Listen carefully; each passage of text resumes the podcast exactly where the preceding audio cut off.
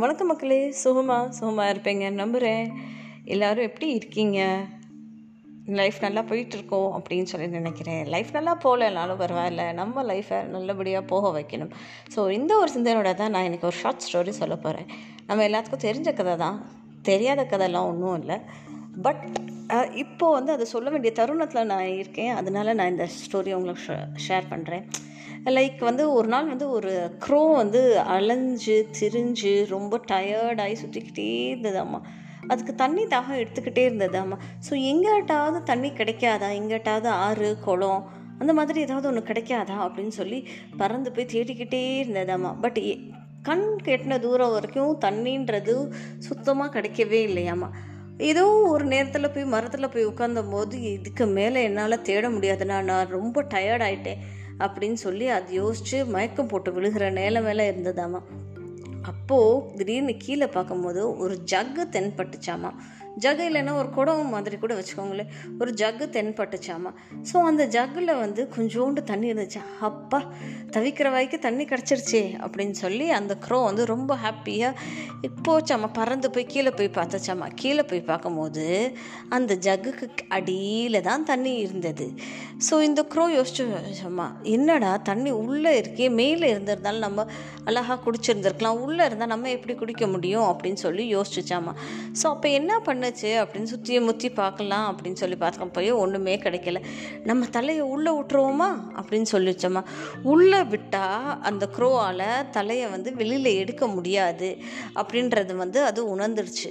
So அதனால் வந்து நம்ம தலையை விட்டால் நம்ம உயிருக்கே ஆபத்து. நம்மளால் தலையெல்லாம் உள்ளே விட முடியாதுப்பா அப்படின்னு சொல்லி விட்டுருச்சாமா. அதுக்கு அப்புறம் பார்த்தா என்ன ஆச்சு அப்படின்னு சொல்லி பார்த்தோன்னா சரி இப்போது இந்த நம்மளால் தலையை உள்ளே விட முடியல. இந்த ஜக்கை நம்ம டில்ச் பண்ணி அதுலேருந்து தண்ணியை வெளியே எடுத்து நம்ம குடிக்கலாமா அப்படின்னு சொல்லி யோசிச்சுச்சாமா குனிய வச்சு பார்த்தா ஜக்கை வந்து குனிய வச்சு பார்த்தாலுமே அது வந்து ஹெவியாக இருந்ததாம்மா இந்த க்ரோவால் இந்த காக்காவால் நம்மளால் இதை அசைக்க முடியாதுப்பா அப்படின்னு சொல்லி அதையால் அதுவும் செய்ய முடியல அப்படின்னு சொல்லி விட்டுருச்சாமா.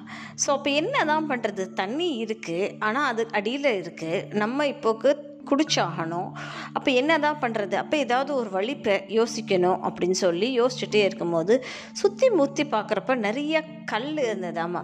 ஸோ அந்த கல் எல்லாத்தையும் ஒவ்வொன்றா தன்னோட வாயால் அந்த காகம் வந்து உள்ளே போட்டுச்சாமா? ஸோ உள்ளே போட போட போட போட அந்த கல் இருக்கு இல்லையா? கல்லெல்லாம் கீழே போய் நிற்க கொஞ்சம் கொஞ்சமாக தண்ணி மேலே வந்துச்சாமா ஸோ அதே மாதிரி குடத்தை ஃபுல்லாக கல்லால் நிரப்பி தண்ணி மேலே வந்த பிறகு இது குடிச்சிட்டு சந்தோஷமாக ஆனந்தமாக இருந்ததாமா ஸோ இந்த ஒரு ஸ்டோரி எல்லாத்துக்கும் தெரிஞ்சிருக்கும். ஆனால் வந்து இப்போது வந்து டைம் வந்து சொல்கிற நிலமையில இருக்கும். என்ன அப்படின்னு சொல்லி பார்த்தோன்னா நம்ம நினைக்கிற மாதிரி வாழ்க்கை அமையல நம்ம ஆசைப்பட்ட மாதிரி வாழ்க்கை அமையல அப்படின்னால கிடைச்ச வாழ்க்கையை கிடைச்ச வேலையை கிடைச்ச சந்தோஷத்தை எப்படி வந்து நமக்கு சாதகமாக பயன்படுத்திக்கிறது அப்படின்றது தான் யோசிக்கணும்.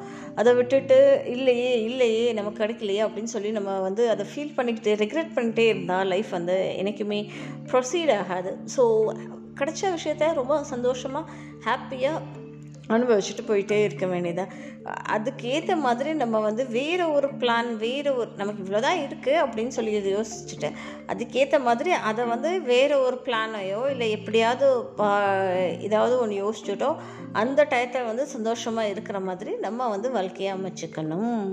ஸோ இந்த ஒரு சிந்தனையோடு நான் உங்கள் நிஷா விடைபெறுகிறேன். அதுக்கு முன்னாடி என்னுடைய பாட்காஸ்ட்டை மறக்காமல் கேளுங்க. கானா பாட்காஸ்ட்டாக இருந்தாலும் சரி நீங்கள் இதில் எந்த பிளாட்ஃபார்மில் கேட்டாலும் சரி ஸ்பாட்டிஃபைல இருந்தாலும் சரி கானாவாக இருந்தாலும் சரி அந்த பெல் ஐக்கனை ப்ரெஸ் பண்ணி வச்சுக்கோங்க. ஸோ அப்போ நான் எந்த ஒரு லோ லேட்டஸ்ட்டு ஒரு நோட்டிஃபிகேஷன் உங்களுக்கு வந்து சேரும் அதை நீங்கள் ப்ரெஸ் பண்ணணுன்னு நீங்கள் வந்து கேட்டுக்கலாம்.